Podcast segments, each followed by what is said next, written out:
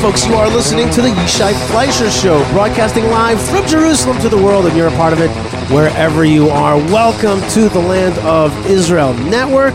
It is a pleasure to be back in the Land of Israel, and if I'm in the Land of Israel, I want to be in Jerusalem, in the heart of Jerusalem, and that is in Beit Midrash Shulam Yaakov with Rabbi Mike Feuer on Spiritual Cafe. Rabbi Mike, welcome to the show. Oh, so good to see you on the other side of the ocean. Yes, we were together in Los Angeles, California. City of Angels, the other City of Angels, and it was uh, it was great to see you in front of so many uh, uh, Jews and, and lovers of Israel, and connecting, bringing the spirit of religious Zionism, or meaning to say Torah and the Land of Israel, uh, to uh, our brothers and sisters and, and, and friends out in Los Angeles. It was great to have you there. And to share at least an hour of Shabbos, which we don't get to do. That's right. That's right. We shared an hour of Shabbos there. We were on a panel. I, I was moderating, and it was a panel with you, Nitzan Adarshan Leitner, and the head of uh, World Mizrahi, Rabbi Doron Perez. It was really, really fun, uh, and, and it was just special to also be like a, a, a compact team of, of like lovers of Israel, from Israel, bringing that spirit. Just what I'm always talking about, shaking hands across the Atlantic. That was just a lot of fun. And um, we missed we missed a Torah portion here in Israel. We missed. We a, did Bamidbar. We missed the beginning of this book. It's a little bit hard for me. I know. I've been thinking about it. Uh, it's, it's bothering me a little bit. And this is uh, one of my, let's say, top five favorite books in, of the five books of Moses. Wah, wah, and wah. But I really do. They all have their own flavor. This book, I like to call it the book of politics. That's what I call it anyway. Um, and certainly, it's it's kind of it's it's about leadership. It's about leadership challenges, challenges to the leadership, um, uh, and really dealing now not with the individuals uh, of the book of Genesis, and not with the kind of uh, ex-slave masses of the book of Exodus. It's not the legalistic uh, dealings with the priestly class and the Levitical class of the book of Leviticus, or the book of Vayikra. Now it's like, it's politics. I want to poke a little bit at your politics term. Sure. Um, although it might be definitional. I it, I see it as a battle of visions here in this book. I mean, we talk about Moses versus Korach. Um, I hear the political element, but it's really... Uh, a deeper struggle. And I guess for me, politics just has a certain shallow connotation. You know, you know, it's interesting you say that, because a lot of times in talks, I will say to people, don't say politics, say leadership. Right? So we're talking about leadership. This week's portion, Ba'alotcha, is about leadership. No question. Leaders, and leaders will be judged. There will be leaders who are judged by God, punished. There's going to be a lot of uh, a lot of questions. There's also going to be dealing with the nation Uh, as a big complaining mass, which is a problem. We're going to get get to that in a second. And a big part of politics. Absolutely. That's what it's about. It's about leadership. Before we get to the issues of Torah portion of Ba'alotcha, a few uh, a, a few housework uh, issues that I, I want to get out of the way. First thing, the three flags that I had uh, um, for for donations for people to win have been all won. Okay. Plus, even the next one has already been won. Basically, uh, as I said, we had. Um, we had we had uh, Andy from Los Angeles. What am I talking about? Uh, I got confused. Andrew from Atlanta won one flag. Okay. And uh, our good friend Jack from Brooklyn won another flag. And Rob, a new player in this, won the third flag. Okay. So he's really excited. Uh, Rob E., you rock, and congratulations. And Andy from New York and Connecticut has already pre-won whatever flag I try to get out of Hebron, okay? He said, forget the Jerusalem flag, I want a Hebron flag. And I and I, and I get that. So the flags have been won, but you know what? I am now on a uh, crusade. Careful. yeah, to get more uh, flags. That word crusade is so funny when used in Jewish terms. Um, uh, to get more flags. So I'm very excited about that. That's, that's, uh, that's issue number one. And, of course... Uh, if you want to be part of that that story and help donate, help the process happen, uh, go to yishai fleischer dot com. I also uh, want to thank the Michel family, Jeanette and Gabrielle, who uh, help uh, make the show happen also. Um, and uh, they, together with Sarah Z, are really the folks that sponsor uh, somebody that I don't mention enough on the show, which is Moshe Herman, who is the... Uh, content manager of the show, and make sure it gets out to all the places from jewish press dot com to Y U Torah, gets gets your voice on Y U Torah. You are on Y U Torah. Do you know that? and and many other good places. And so and so Moshe Herman is part of the staff, and to make uh, uh, his job happen, our good friends around the world, from Switzerland uh, or from Brooklyn and in many other places, help make it happen. Uh, also, Dan A P. Uh, so a lot of good folks are making it happen. So I want to thank you so much. Last week on the show, uh, and and. I want to get to one topic, and then we'll get to the Torah portion. Last week on the show, I did uh, what happened really was an impromptu interview. Uh, an old friend of mine from uh, from the college days, Mordechai Levovitz, who was back then a gay rights activist, who has become a much more prolific gay rights activist, uh, and, and has started his own organization called uh, Jewish Queer Youth, uh, was on the show. I bumped into him uh, on a train coming back from, where was I coming from? I was coming, oh, right. I was coming back from Los Angeles. He was coming back from Israel, having marched in the Tel Aviv Gay Pride Parade.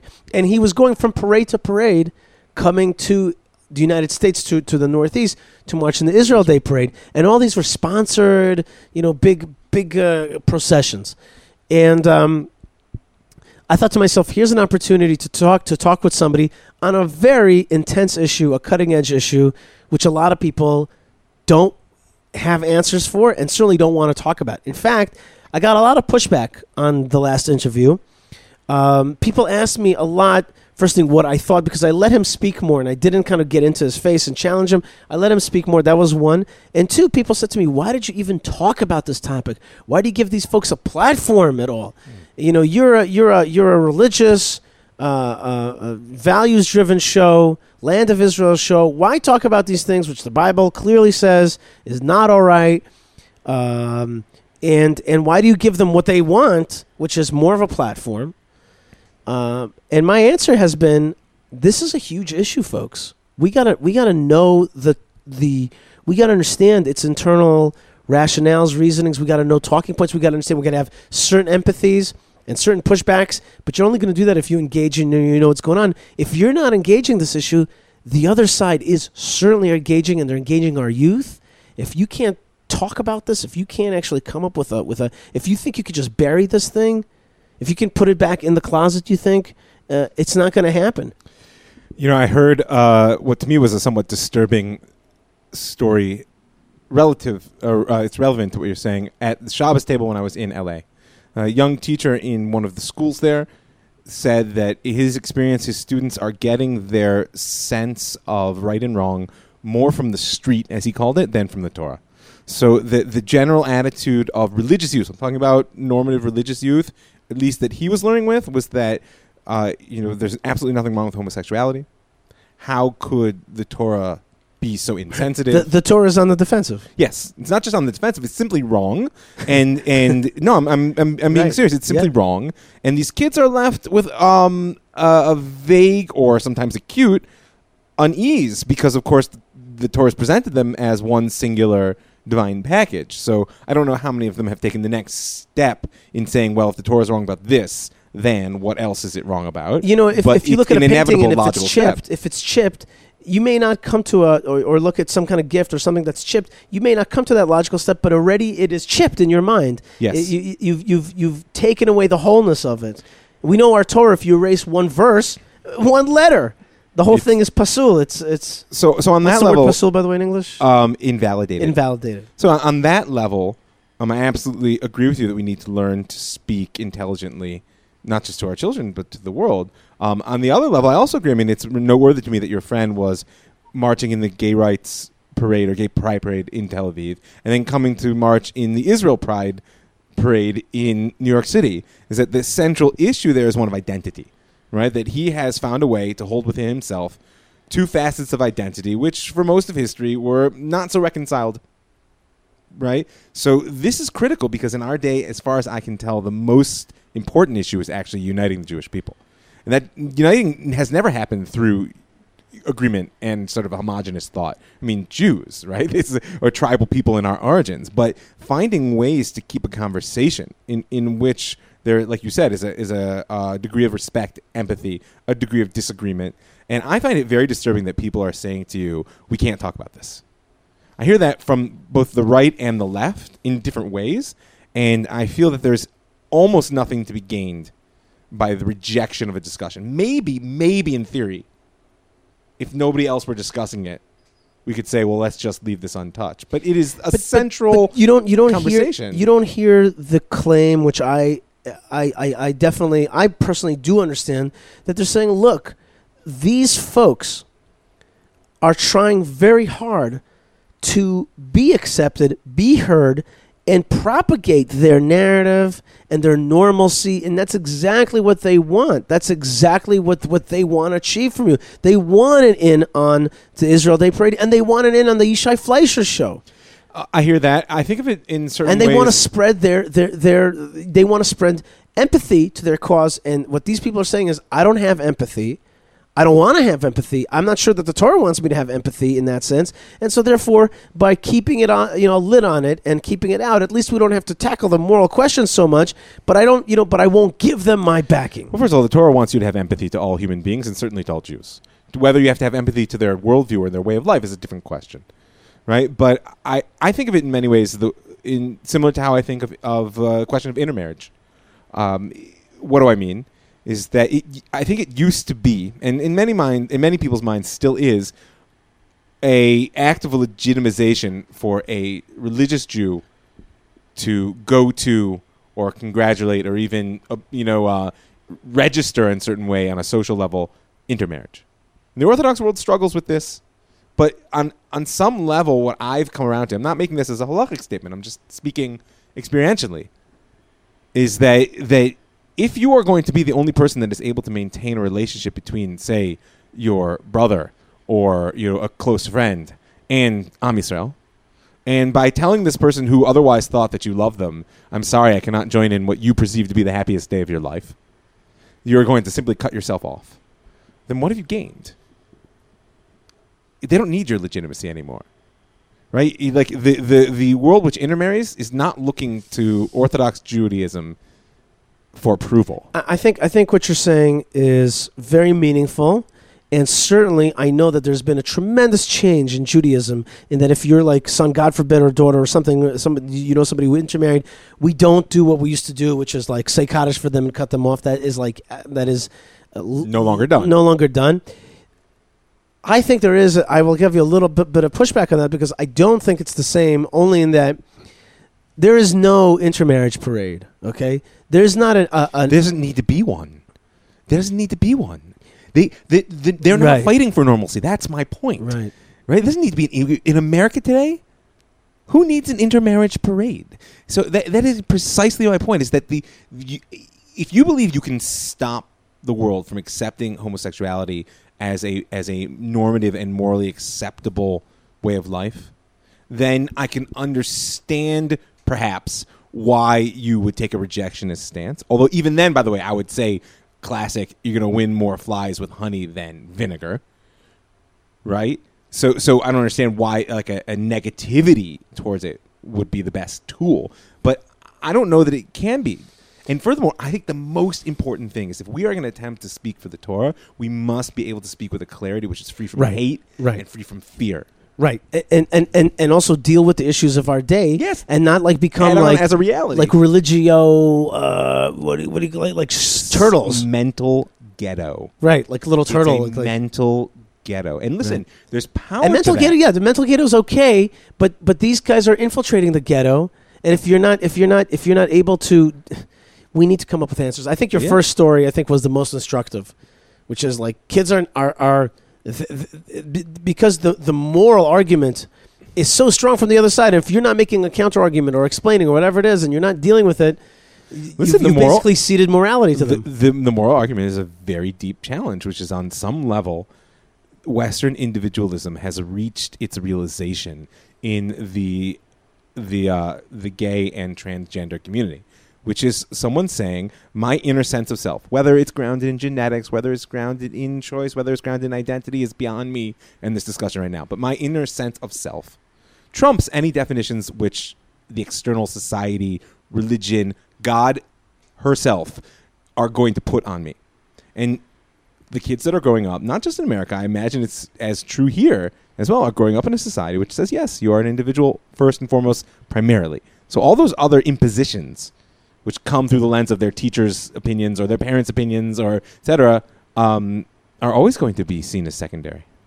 I want to tell you that uh, not in a long time have I have, have has has a segment on my show engendered such serious emails. You know, not like great show, serious, serious emails. People sat down and cranked. And first one I want to read to you is from Cindy. She says, "Hi, Yishai. I listen to your show on my morning run. I'm happy for you that you're running. I appreciate your courage to discuss the homosexual issue with your friend on the program. Definitely one of those topics that brings out strong emotions on both sides. While there's, quote, nothing new under the sun, end quote, I find it puzzling why homosexuality, transgender identity has become so prominent, not only in America, but pretty much worldwide. That's always one of my first thoughts.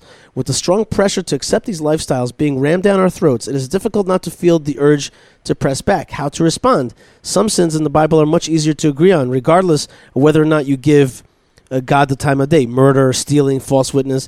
But these are even becoming muddied as we see a world struggle with calling terrorism what it is, murder. Uh, so is that somehow related here?" And she goes on to basically but ask the question. You of, see, I just addressed yeah. directly her question, which is that what's happening is that this is the logical end consequence of Western individualism. My inner sense trumps my biology. There is no external frame, legal, social, moral, theological, that you can use to force me to be other than what I perceive myself to be. Mm-hmm. And she's absolutely correct, then, that the inner conviction shown by this young man who murdered fifty people in a in a club in Orlando is his inner conviction, right? At what level can I sit as judge upon that? And I know that might make people uncomfortable to draw a parallel there, but there is a continuum. That's why the, the, the challenge, the struggle that I educationally that I see with youth is actually not around homosexuality. It's not the issue. The issue is whether there are legitimate frames within which individuals subsume their individuality into some whole. And if there If such a posture is legitimate, then we have to find out, what are they? Right? Another way of saying this is, is there anything wiser than me? Right? And if the answer to that is no, then then do I trust the past? Do I trust something bigger than me? If the if if our leaders are corrupt, then maybe their models are corrupt. Absolutely. Uh, and, and and and just just just, mm-hmm. just yesterday's a good friend of mine, my good buddy Alex, who I sat with, had coffee in Jerusalem. By the way, the greatest thing in the world, having coffee in Jerusalem. He said to me that there's a medrash that says, there's a, there's a Jewish lore that says that what the snake said to Adam and Eve in the Garden of Eden is he said, of course God doesn't want you to eat from the apple. He ate from himself. He wants power for himself. It's the tree that gave him the power. God is just like you, and he wants to keep you out. That's right. And if you think about what that means is that, A, he's calling God a liar, but he's also saying, like, the whole world's a gyp. It, you, it, reduce, you can't trust it. And you reduce God not just to the limits of man, but to the the cheap, narrow, you know, uh, grasping, small-minded side of man. Right? Amazing. You know, and right? He's not like a great, noble, wise man. Right. He's no, like he's, he's like a jerk. He just and, wants to keep you out. And here's the kicker: since most of us are all too familiar with that side of ourselves, and many of us are more familiar with that side of ourselves than the great wise man side of ourselves, then it's fairly easy to believe. Right. Right. And and so there's a tremendous challenge and demand, right? This language of chiyuv, right? Obligation, that is the core of what the Torah is, right? The mitzvot are not suggestions. They're not, I mean, they are also God's vision of a better world, but the word means commandment. And it, the idea that the Torah could assert to us specifics in behavior and thought is premised on the notion that, yes, there is wisdom greater than I. There's a G D. Right. And if that word makes a person uncomfortable, we can come up with a different one, because Lord knows, haha, the Torah uses every possible word it can, knowing very well that as soon as you put a name on God, right, then just like limiting God in that cheap, venal fashion, so you're also limiting God in your conception. And there's another medrash that says that that God says, um, I don't even mind if they leave me, as long as they don't leave my Torah. He says it because he knows their Torah will bring him back to him. Right. Right. Real wisdom causes growth, opens horizons, and brings life. And and I feel like it's always served by conversation. Let me read to you one more from Brian Hennessy. He writes me an email. He says, "Hello, Yishai. Very much enjoyed your discussion with your loquacious friend about the pro-gay Pride Parade and the Jewish L G B T Q. In in the uh, in the last show, uh, when I talked about this, I said this uh, this sounds like a the the list of trains at, at Times Square. The L G B T Q transfer available. Uh, transfer available. That is all too true. Uh, and the Jewish um, and this movement in general. I thought you did a good job of graciously parrying his many philosophical justifications for celebrating a gay Jewish identity. Your show also very much was timely for me. Listen to this. Uh-huh. Because this issue is impacting Christians like myself who strongly support Israel's Zionism and the Jewish people worldwide. I recently heard a podcast radio show called True News in which the announcer extricated Christian Zionism in light of the pride parades. He accused us, Christians, of blindly ignoring the pervasive sinful condition of Israel and misleading other Christians to think Israel is a holy land, a place where Israelis just sit around and read Torah and light Sabbath candles. He said it really should be called the unholy land. Ooh. It was clear that the man held uh, to a flawed theology that views the church as a replacement for Jewish Israel, but his accusations did cause me some angst. How do we explain this ungodly behavior in Israel? The scriptures are quite clear, and I believe we are on the same page here concerning God's view of homosexual transgender activity. On top of this, uh, it is our strong belief that God is restoring Israel at this time. If God is indeed for the nation, how could he allow such government-promoted vileness to take hold? And how can we convince other Christians to stand with Israel? Sure, Orthodox Jews like yourself may oppose this, but a recent poll indicates that seventy-eight percent of Israelis agree with some form of same-sex marriage, right? True. Wow. Now, do you do you, do you hear what he's saying? He's like, look, you, you I listened to the Yishai Fleischer show with Rabbi Mike. I listened to Spiritual Cafe.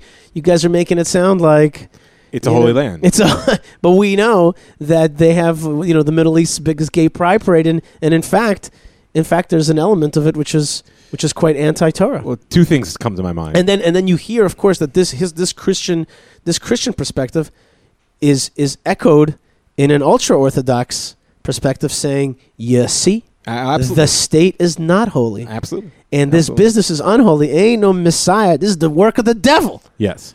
So so two two things come to my mind. Number one, the first is aren't historic. These great emails, by the way? They're unbelievable. That's right? Somebody really spent some time on that. But I read you. A, I read you about a quarter of the email. It yeah. keeps going and going. I'm just. I'm just. Both of these emails. You see how seriously people took this issue, which, by the way, gave me already satisfaction. For sure. I was satisfied that exactly like we talked about in the beginning, just to open it up. And by the way, we are listening. You are listening, and I'm, we're, we're at Beit Midrash Sulam Yaakov, uh, sulam yaakov dot com. Rabbi Mike Foyer, uh, uh, educational director here at Sulam Yaakov, the heart of Jerusalem. Uh, and we are on Spiritual Cafe on the Yishai Fleischer Show as part of the Land of Israel Network. Rabbi Mike, go ahead. So the historical perspective, I mean, it's a strong parallel in my mind how rampant idolatry was here during the First Temple. Meaning there there is a, a, a certain aspect of the Holy Land, which is a very Christian term in and of itself, which I don't actually love all that much. Eretz HaKodesh. Um, Uh, you know, Eretz Yisrael. I mean, the Kedusha, and the, that's its own discussion, which maybe we could have another time. Um, but the, this idea of the, of the Holy Land is, is a is a place of tremendous upwelling.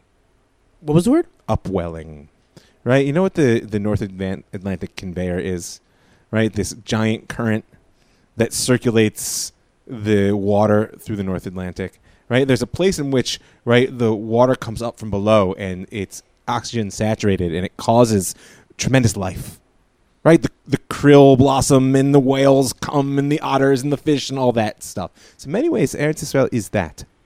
Right, there's just life upwelling here, a life so, force, a life energy. force, and and and it, it once had its battle between idolatry and the service of God. Right, and and not that I'm making a one-to-one comparison between idolatry and homosexuality. Don't misunderstand me here. My point is is that the the assumption that he has that what the Holy Land is is this place of of holiness.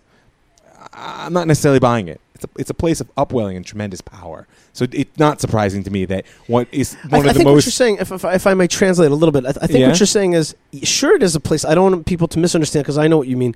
It's a place of great holiness, no doubt about it. But that, but it really comes from the fact that God is flowing life into yes. this place, and therefore also unholiness. Yes, there you go. That's what I'm after. Is that it really depends on the nature of the people who are there to receive it. So there was, there's never in, anything small. In a sense, small. The unholiness is a sign of the holiness. Yes, there's never anything small. You put Am Yisrael into Eretz Yisrael, right. We're never going to do anything small. Right? right? That's what the Torah says in the curses that, that we read, that, you know, when the nations have possession of the land, it's going to be kind of a barren wasteland. Right, barren and that, wasteland. And that's, that's good news for you Jews, because you all know that, like, when you come back in nineteen forty-eight and the place is a barren wasteland, it's just going to start to grow to the point where we export tomatoes to Russia, you know, which is absurd. Right? And, and that... level, it, it's a it's indicative of who are the people who have arrived back here, and that's the second piece.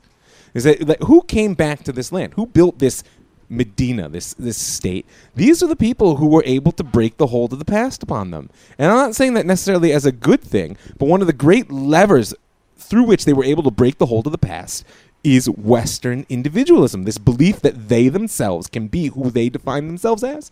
And today's world, the issues of the gay and transgender community are the one of the primary articulations of Western individualism. Here you are in this country. Have you met any individuals since you've been here? Sure. But it's a crazy mix, isn't it? Because you scratch an Israeli and you get to the collective pretty quickly. Although, you know, by generations, that's not always so true. But you look at the amount of volunteerism, the the level of giving, you know, the, the sense that someone's going to tell you what your kid should wear when they see you in the supermarket, right? There's there's a collective underneath there. And so I think that it's not at all a surprise that a lot of the Israelis, and I've seen those polls, what are they really saying?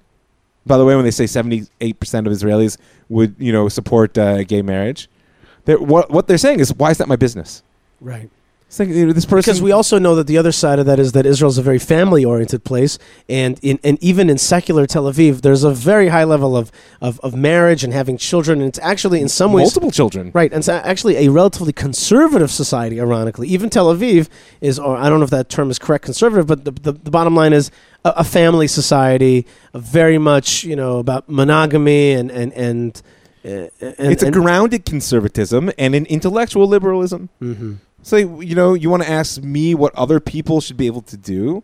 The answer that the Jews have garnered from history is, I don't really want to tell you what to do.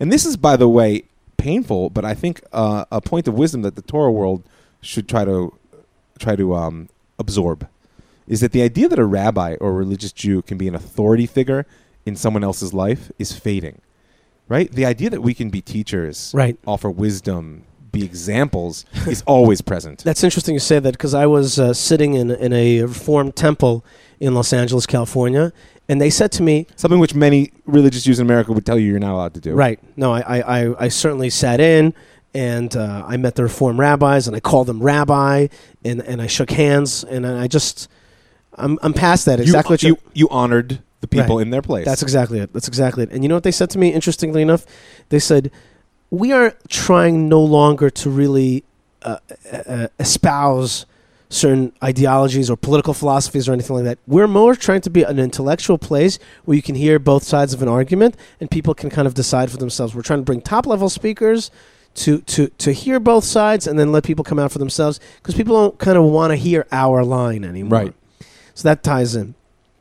Let me just pause for a second here, Rabbi Mike, and just also uh, say two more things. First thing, a shout out to a mutual friend of ours, Zev, who is a religious listener to the show. And a religious man as well. That's right. Uh, a, a great man and a good friend, and uh, and really doesn't miss a show. Zev, God bless you and your family. Thank you so much for being there for us. Amen. And, um, and I also want to say hi to uh, Uri Karzan, who is the Director General of uh, the Hebron community, Hebron, which is where I work. And this show is also part of spreading the fame and name Uh, of the people buried in Hebron, Abraham, Isaac, and Jacob, Sarah, Rebecca, and Leah. This is an international heritage site. No matter who you are, if you are connected to monotheism, to the Bible, to Judaism, to Israel, to the human story, to the human story, th- these are these are the, the stars of humanity. So come visit. There's a, a bus multiple times a day. We have tours to Hebron once or twice a week, depending on the season. Uh, check out uh, our website, hebron dot com. And also hebron fund dot org for the tours in English, and, and be part of the story, the great story that starts uh, with the people buried in Hebron. So that's a little thing I want to talk about. Now I think it's time for us to uh, take a sharp turn for a second and talk about the Torah portion itself for a few minutes. Um, and it's it's a, it is a tumultuous one indeed. It's called Bahalotcha. It talks about, uh, at first it starts out with kind of the candles of, of the menorah, harkening back a little bit to the book of Leviticus. Uh, but then then we get a dichotomy. On the one hand, we learn about the people of Pesach Sheni, the ones who missed out on uh, the Passover opportunity because they had, were defiled at the time, uh, ritually impure at the time because they were probably dealing with a dead body or something. They didn't have to give the the sacrifice of the Passover, which really connects you to the nation. But that year they, they had a pass. But they basically said, listen, Moses, we don't want to pass. We want some way back in. We want to take part in it. A lot of, and we've talked about this when, when it actually happened. A lot of times people understand Pesach Sheni to be uh, about, about second chances. But I think it's really much more about the yearning for more. It's not so much about a second chance. It's much more about calling to God and saying, hey, I want to be closer to you. And and I think that uh, Pesach Sheni are the kind of people that yearn for a greater connectivity to God. If it's growing in Torah, if it's taking upon another mitzvah, if it's moving or to the land of Israel, connecting to the land of Israel, or I don't know what, taking steps to connect, and that's exactly what Pesach Sheni is about. So these people use their mouth in a request and prayer form, talk to the great tzaddik, the righteous man Moses, reached out to God, went through the channels, and got back new info. Precious, precious dialogue from God in order to to to to live their lives more fully and richly and to, to honor God and, and, and to please him. And this stands in stark contrast to the second part of this Torah portion, which has two incidents of negative speech. One being uh, the complainers. And, and, and I'm talking about the kind of complaining, and it, t- it turns out Rav Arush uh, of Breslov pointed out that really this complaining, in general, like when, when God really gets angry is in complaining. And you know that as a parent. It's one thing when your kid stubs a toe and they're crying and all that. That's totally understandable. They're hungry, whatever, they're tired. But when you give a whole day to a kid, a full day that you took him out and you drove, you took a day off of work, you're driving, and then at the end of the day the kid didn't get the extra ice cream and they're crying on you, you're like, hey, hold on, okay? I gave you this, this, this, this, this. Now you're complaining. There's something about that. It just breaks you. And and that's one incident of Lashon Hara. And this was the case where they uh, uh, uh, complained about not having meat. And they would have found any other excuse, Rashi talks about, to complain. God gives them the quail. Uh, a lot of people die in that incident.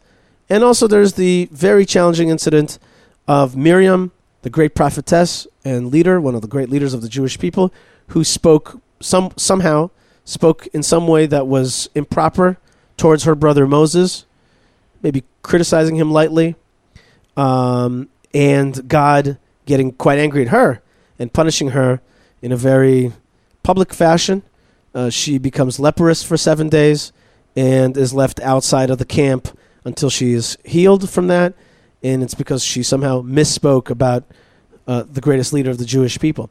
So I think you have here uh, the, the dichotomy of speaking with love and passion and yearning and wanting to grow with God, and then challenging God, not being thankful, complaining, or speaking somehow poorly of, of Jewish leaders, uh, even if it comes from a good, you know, a, a wanting to critique in a good way, somehow Uh, it, it went very, very badly. So what do you think about that?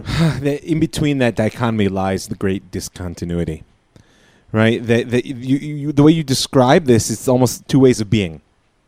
And and that Pesach Sheni, yearning for more and closeness, is is oriented toward coming to the land of Israel. I mean, that's what happens at the end of that whole process. It's like three days, right? And you know, let's let's do it. And on the other side of that, that dichotomy lies...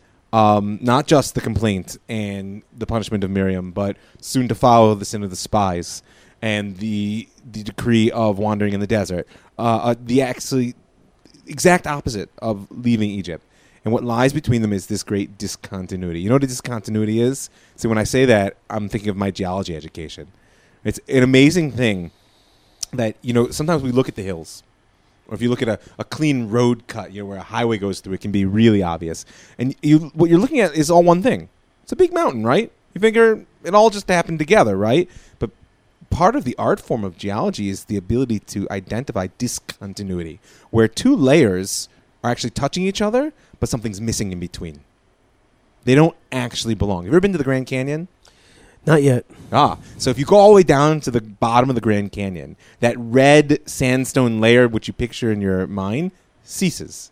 And you get to what's known as the Great Discontinuity, where literally tens of millions of years have been scrubbed away by time. And yet, if you look at it, it all looks like one thing. That's what's happening in the Torah.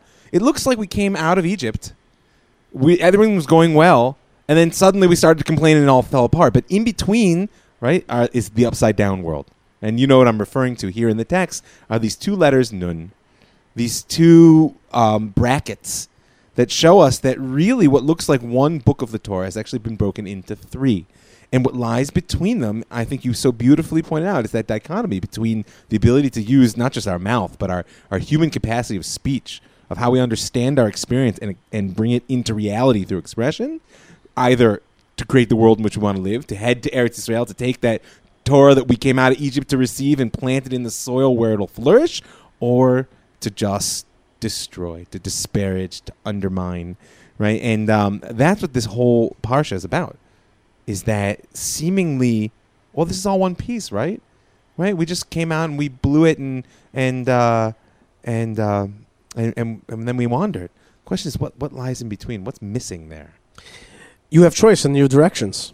Uh, y- you are given choice, and and you, what you're saying is that discontinuity is you could have gone one way and chose another way. It was your choice, but it could have been there was the, the the the trajectory was going in a different way. So what you're saying is the discontinuity, what lies in between, is you as a real human being. Right. That this is not a story. Right. This is not some fairy tale that I'm telling my kids when they go to bed so they have some concept of morality.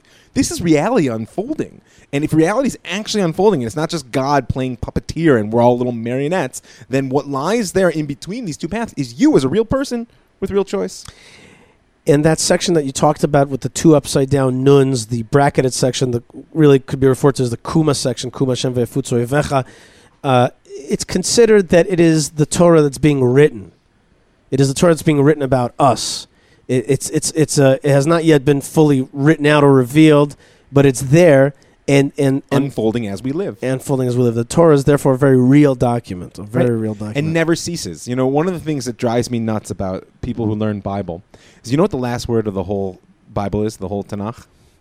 Uh, it's a good uh, quiz. It's like Alu or something. You're close. Yeah. Vayal. Vayal. Right. Right. And anybody who wants to go up to the to, to the land of Israel, let him go up. Uh, right. I'm I'm I'm giving you permission to but go. It's almost in the command form. That, let him go up. Is that Cyrus or it's Cyrus? Right. Yes, it's Cyrus speaking in his declaration.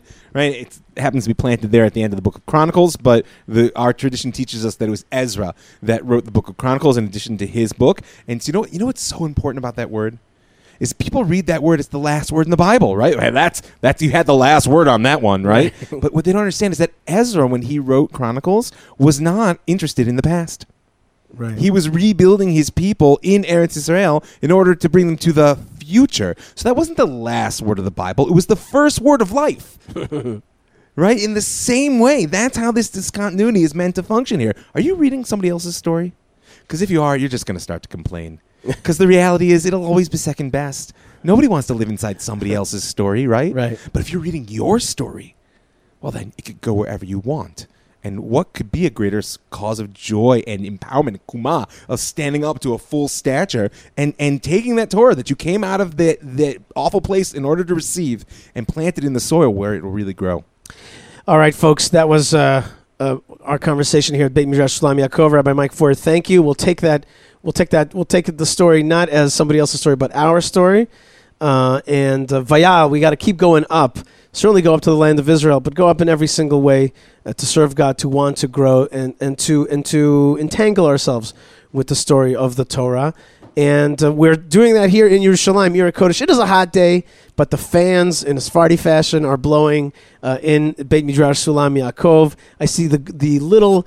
grapes. I look out the window and I see these mini uh, grapes who will come to uh, uh, uh, maturity, fruition. Right? Literally fruition. They will be fruitful uh, in in just about a month uh, at, a, at around uh, Tisha B'Av and Tu B'Av. They're coming out. I see the little beautiful grapes, and they remind me uh, that we are planted in our soil here in the land of Israel, and we're raising our children here as well. Wherever you are, I want you to stay connected to the story. Be strong. Stay connected. I want to thank the good folks at Hebron, Hebron dot com. I want to thank uh, our network, the land of Israel dot com. And I want to thank you wherever you are out there. I want to thank you, Rabbi Mike. Shabbat Shalom. Shabbat Shalom. Bless you. Stay tuned. More great stuff is on the way, so don't touch that dial. All right, everybody. I hope you enjoyed that talk with Rabbi Mike Foyer on Spiritual Cafe Yishai Fleischer Show. And now let's go to Scottsdale, Arizona, where I gave a talk called If Two State Is Dead. If Two State Is Dead. And this is uh, this is a, a much longer, it was an hour and a half talk, but you're going to hear half an hour of it. I want to hear what you think. Write me an email, Yishai at the land of Israel dot com, Yishai at the land of Israel dot com. And I would love to come to your community and give a talk like this. Here's Scottsdale, Arizona, Is Two State Dead?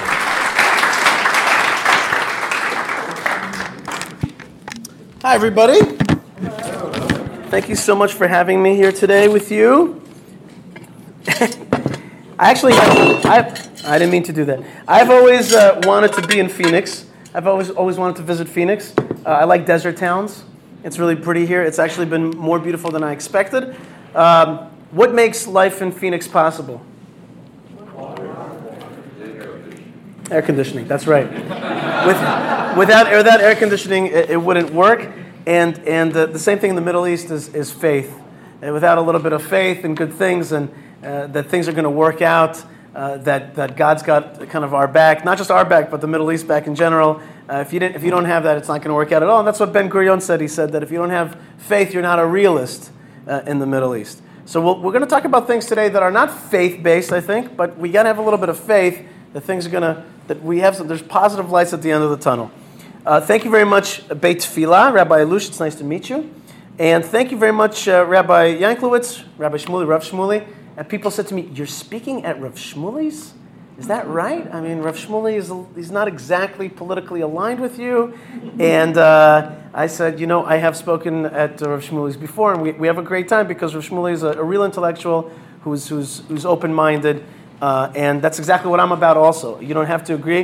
And in fact, in fact before I speak at any any uh, uh, congregation, any place, I speak to with a lot of people on the uh, on a different political side than me, on the left." And I often say to them, um, you don't have to agree with me at all. I'm not going to preach at you, teach at you, uh, convince you of anything. I'm not trying to. I'm not trying to get you to agree with me at all. But you've heard a lot about the settlers, right? You heard about the settlers. They're on T V all the time. They're bad. They're burly, gun-toting, and all that. And here's your chance to actually meet a settler and hear our narrative. That, that's that's a good opportunity for you, and, and you could actually get a chance to, to see it for yourself and discuss it for yourself. So I don't know what your opinions are. This is a big room, a lot of different people. Uh, but I don't I don't take anything for granted. But the bottom line is, is that t- tonight I'm going to try to share with you the way I see the world. And maybe I'm representative of some people in, my, in our communities. Um, and we'll try to understand how we see the, the way forward. Um, so far? Yeah? You with me? Okay, good. Okay. Uh, the topic today really is alternative to the two-state solution. But who needs an alternative to the two-state solution? Maybe the two-state solution is the only way to move forward. That's what they tell us all the time. It's the only way to move forward, right? By the way, non-Jews in this room? No? Really? Israelis? Former Israelis? Yeah? Okay, great. I just want to know what's going on. Uh, a lot of times we uh, we get told that it's the only way forward. That's the only way forward. And yet, amazingly, this only way forward has been tried and tested so many times and has failed every single time. People right now in the world, the world media wants to say that Israel is moving towards a fascistic right.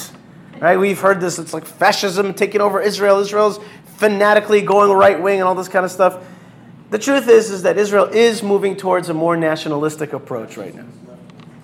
A more nationalistic approach, and that is because Uh, that might be termed more right-wing.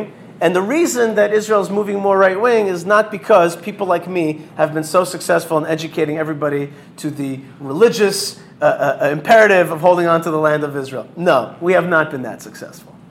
Okay? We have not been that successful. What has been successful is the recurring failure of efforts for land giveaway. That has been successful to be to prove to the average traditional, secular, regular Israeli that the idea of land for peace, giving away chunks of the land to another sovereign is not the way to move forward. That has been a proven failure, and in my mind, also a certain kind of success.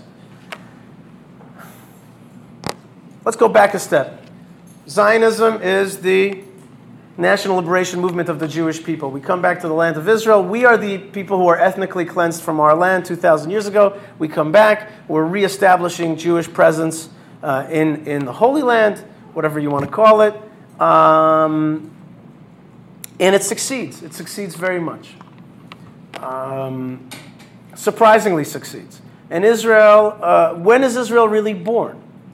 Is Israel really born in the nineteen forty-seven forty-eight partition plan? No, Israel was born way before that. Really, it starts really happening. Really, modern-day Israel can be traced back to the Spanish Inquisition. fourteen ninety-two, Jews are kicked out of Spain. Imagine if Jews were kicked out from, from America. That's what the Spanish Inquisition was like.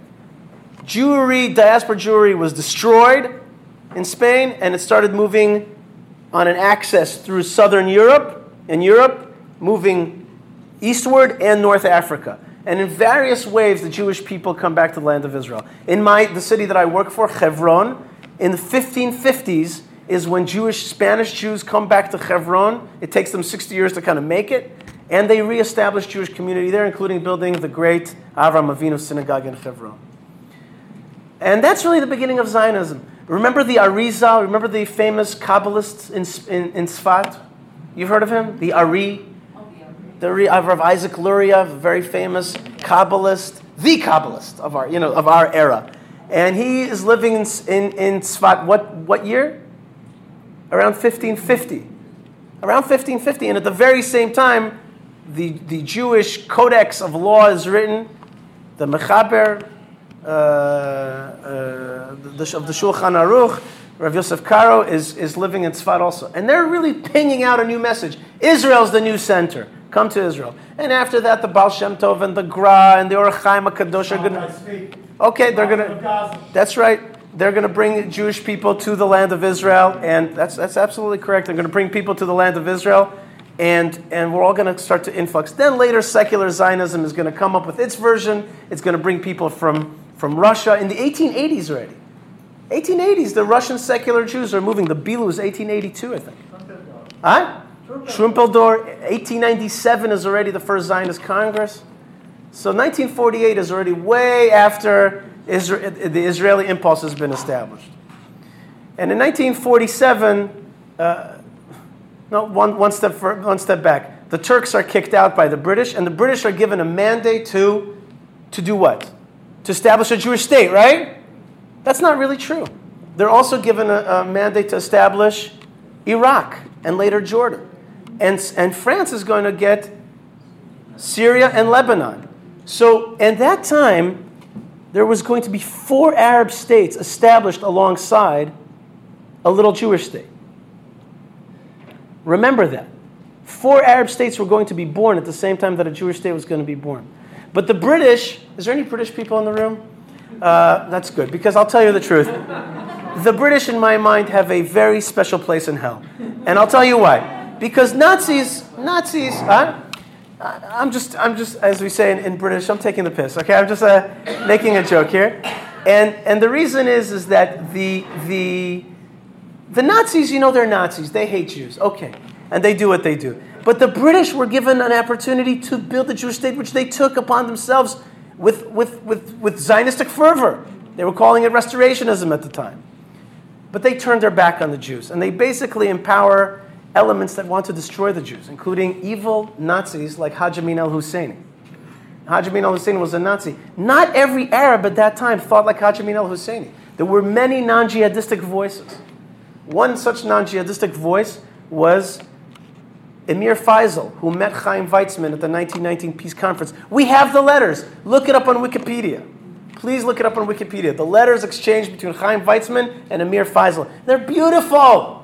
They're beautiful letters. And what they say is, it's so like the old Arab way. This honor, this this this, this like honor, uh, this uh, honor-bound Bedouin from the desert speaking, and he says, "My brother, we will recognize you, Jews, as building a Jewish state, and we'll help you if you help us, and we will rise up together, Semitic peoples." In this one land, in this one area. How beautiful. What a beautiful narrative. Four Arab countries, one Jewish country, we will rise up together. We're cousins. We're genetic cousins. We're linguistic cousins. We're even religious cousins.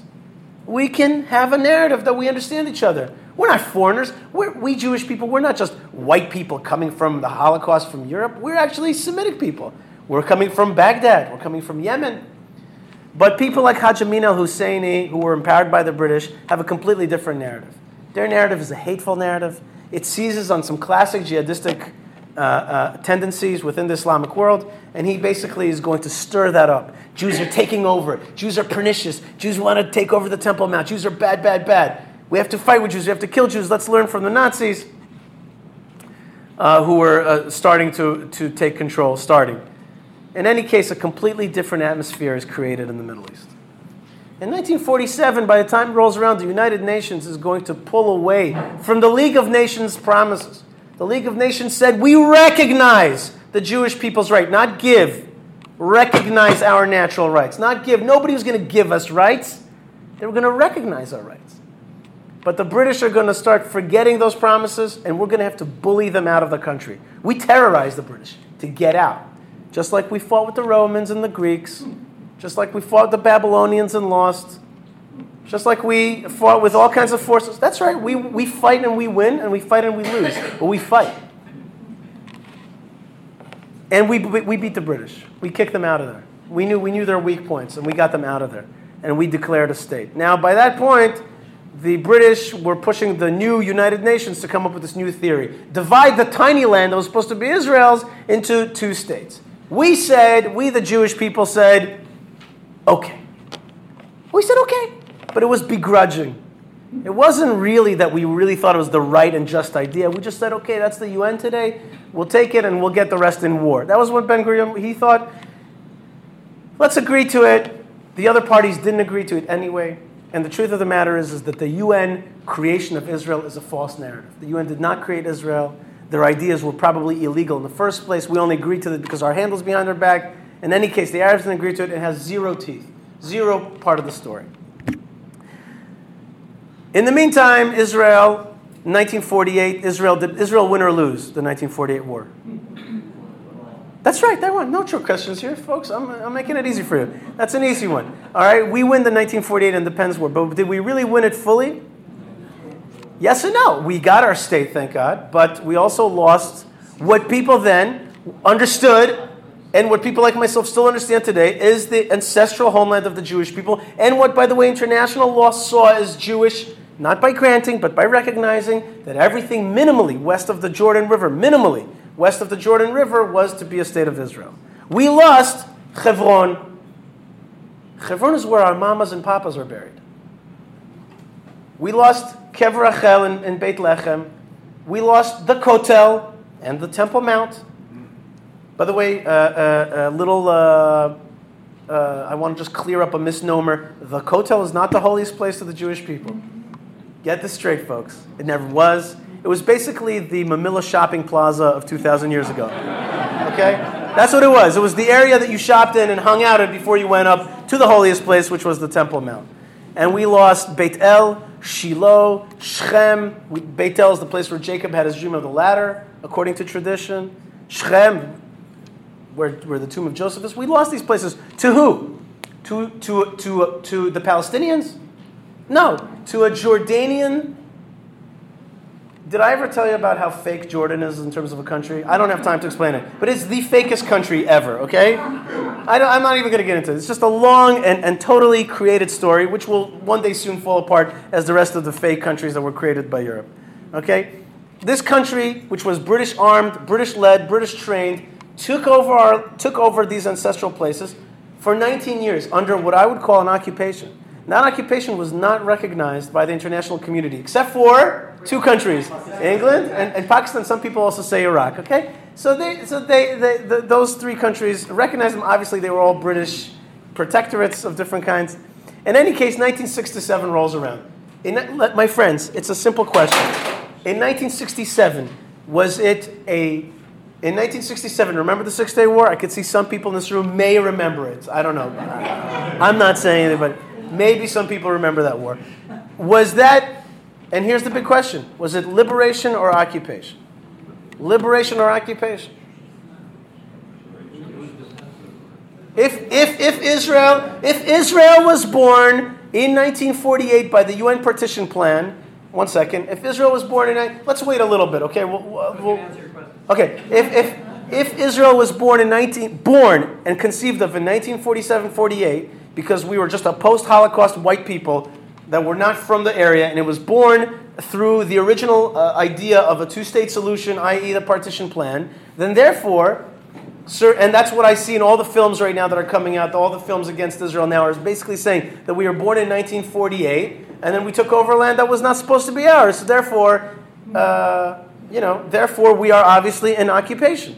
Or was it what we understood in nineteen sixty-seven? What many, many Israeli intellectuals, not all certainly, but Israeli intellectuals understood. Certainly, spiritual leaders, but I'm talking about even on the on the secular left, uh, understood that this was our ancestral homeland. We have come back. And of course, it also made strategic and defensive sense.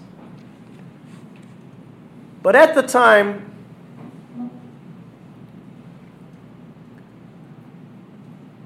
at the time, the problem was is that we stuttered.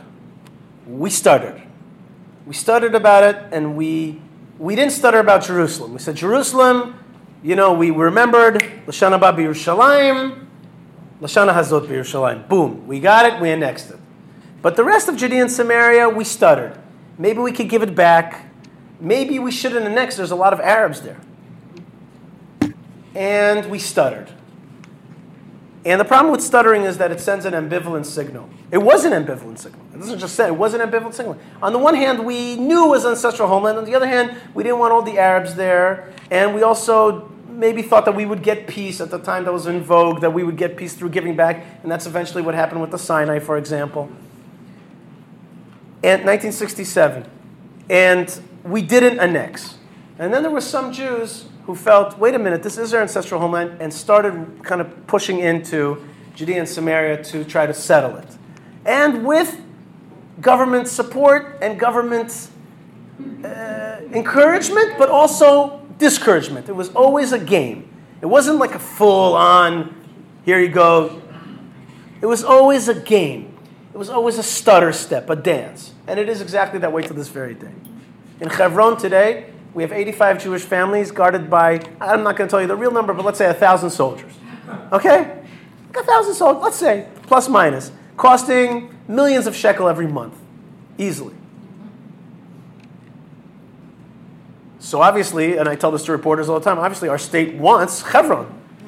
And P S, we have about, five, in good years, we have about five, six hundred thousand visitors a year.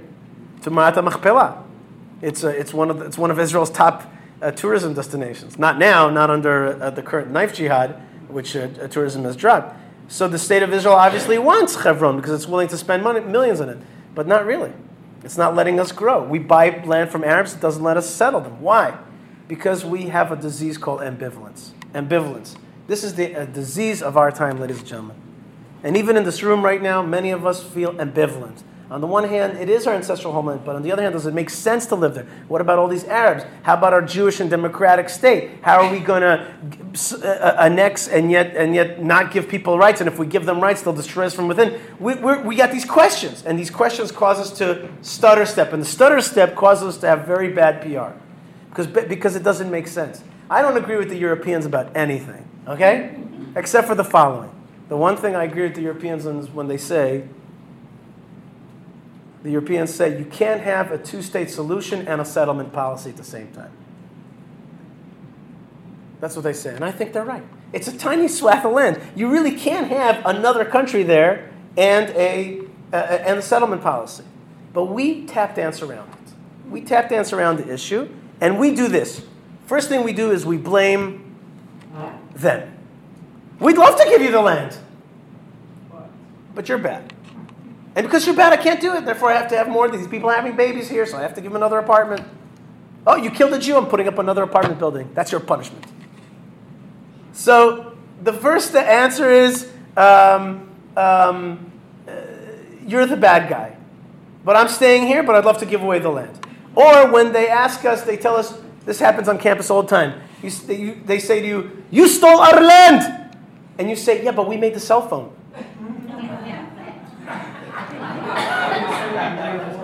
Or they say, you stole our land. Yeah, but we have gay rights. You stole our land.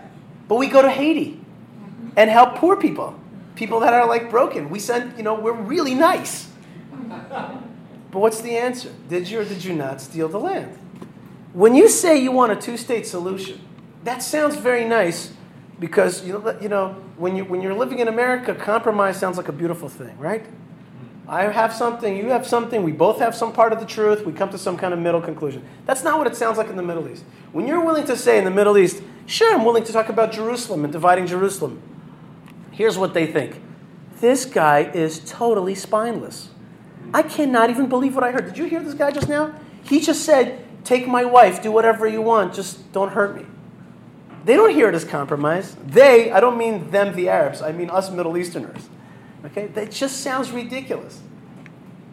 And so we've created a narrative that is complex, ununderstandable. Which one is it? Two-state solution? Or do we want the settlements? Or when we justify it, why, why we're there, we give all these random answers that have nothing to do with the issues. Ask a Jewish kid on campus right now. Let's go to Arizona U or whatever you have here. What's the, what's the college here? Hey, what's it called? Arizona State. Let's go to Arizona State and ask a Jewish kid. What's the answer? Did we steal their land or not? Uh, probably yes, right? Probably yes. Or, or here's the, remember the old one. The old one used to be. Um, what, wait, what was the was the funniest thing? What would they used to say? Um, it's not occupied. It's what disputed. That's right. It's disputed. It, We say, they say, you're occupying our land. No, it's only disputed. That is not sexy, okay? That is just not a sexy answer. Uh, especially since today, we like we no matter how secular we are, we train our kids to act, act like Talmudists. Every answer is like a Talmudic answer. Well, according to this, blah, blah, blah. And, and well, it's actually this. They're speaking in passion. And we're speaking in, you know, in, in citations of, of international law. And so we have a policy right now which doesn't make sense. Furthermore, the average is, I don't know, if, did we touch on this? The average Israeli no longer believes that two-state is possible. It's been tested. We said this, right? No. No, okay. It's been tested. It got tested now at least four times. The Sinai was like the holy grail of the land giveaway policy. The Sinai, you see, Yishai, it worked. You see, you don't know what you're talking about. This was ten, fifteen years ago. I used to be like, you'll see. You'll see. I was speaking like an old prophet. You'll see what's going to happen in Sinai. And I was right, because it's obvious to me. Today, it is has an offshoot of of uh, uh, of ISIS, the, the Sinai province. I like the official names. Very, very serious. Uh, the Sinai, uh, the ISIS Sinai province. Okay? All right. But South Lebanon, we walked out of South Lebanon in the middle of the night, and now all that strip that we were in has how many? At least two hundred serious rockets trained against us. We walked out of Gaza. Huh? Huh? two hundred thousand. What did I say? two hundred thousand. Very serious rockets. And I could tell you, it, it, being involved in a unit which is facing Hezbollah, we are very much getting ready for a serious battle with them. Uh, and and one which which which on the face of it, I never want to discount Israel's technology or, or the, the work of, of God, but on the face of it, two hundred thousand rockets. Uh, by the way, the, the tactic of war that we have against them is uh, basically scorched earth. That's the only thing we can do right now. The way that they've developed it, the only way we can deal with South Lebanon's rockets right now is just to, just to carpet bomb the sucker. Uh, because because the... Uh, I just gave you the, the secrets. Please don't tell anybody, okay? um, South Lebanon, two hundred thousand rockets. Uh, Judea and Samaria. We gave away parts of Judea and Samaria under Oslo. And then after a long terror war in which thousands of Israelis died, we had to go back in under Chomat Magen, defensive shield. That's Arik Sharon. Remember, Park Hotel, Pesach night, uh, t- dozens dead. We finally go into to Judea and Samaria, and what do we do? We basically dismantle the Palestinian authorities' ownership of these places and put this, the army back around the, this, uh, these cities, like Shechem. Okay, so so so Oslo didn't work, and of course the final, the real nail in the coffin was Gaza. Now I was in Gaza for a month and a half before the evacuation. Don't let me tell you about the many Arabs that came to us and said, don't do this. Don't destroy our lives. Don't give this land to the worst elements. You don't understand who these people are. Arabs, farmers would come up to me. I'd never met them before in my life. Don't do this. But we knew better.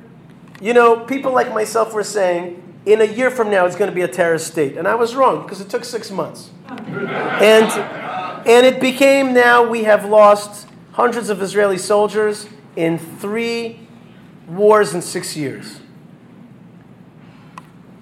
It didn't work out well. It didn't work out well. And that one, the last war, turned Israelis' minds. You can give me an argument saying, but it wasn't a negotiated, we didn't, uh, we didn't discuss, we didn't do this, we didn't do that. I'll tell you how the average Israeli sees it. We gave that land away. We wanted to create the first Palestinian state in our land, and it was immediately taken over by Hamas, and three wars have ensued. The average Israeli has not become totally enamored with religious Zionism. They have simply come to the conclusion that it doesn't make sense. Two-state solution does not make sense. But we're still dancing around it. We're still BSing around it. We're still getting the t- just this week, our, our beloved Prime Minister, uh, who I have tremendous respect for, and, and, and really I think he's going to be remembered as a great Prime Minister, especially for the economic revolution in Israel. Uh, you know what? I'm I'm really happy that I was able to say that right now, because uh, at, I was one t- one time I was in Holland, you know, and um, one time I was in Holland and I and I was in a ca- in a cab and I said, "How do you guys like your uh, your government here?" He's like, "Oh yeah, good, yeah." I was like, "What?" I hadn't heard anybody say a good thing about a government in years. And it's important that the Torah tells us not to curse our leaders. So we shouldn't curse our leaders, and I know many speakers would get up here and make fun of our Prime Minister. I think our Prime Minister is a great man in a lot of ways. When it comes to this, I don't think, and I have a right to still be a democratic person and, and to talk about the the the the the, the, the lack of, of vision and courage in this one, and that is I think our Prime Minister is still tap dancing around these issues. He's constantly saying, "Come on, Abbas, come on down, negotiate with me." Oh, see, he's a jerk. See? Well, we know he's a jerk.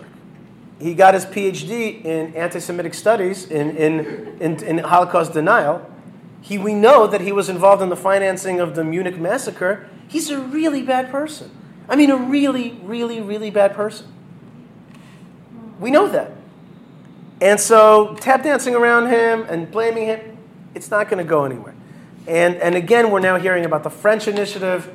Ah, yawn. Um, and we're hearing now about, you know, new disc- This is all, I'm telling you folks, you are hearing now from a person who's talking about the cutting edge.